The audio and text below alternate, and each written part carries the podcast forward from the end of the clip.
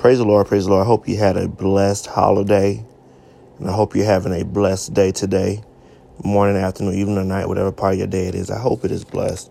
Coming to you from Luke 22, 24 through 26. A dispute also arose among them as to which of them was considered to be greatest.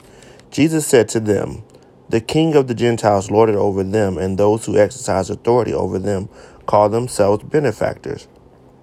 But you are not to be like that. Instead, the greatest among you should be like the youngest, and the one who rules like the one who serves. Our Father, which art in heaven, hallowed be thy name.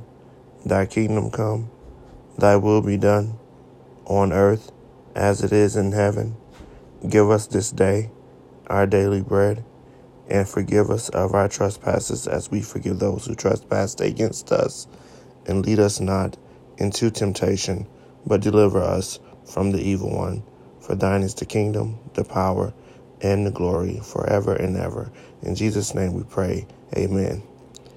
Father, we thank you for this beautiful day. We thank you for each other.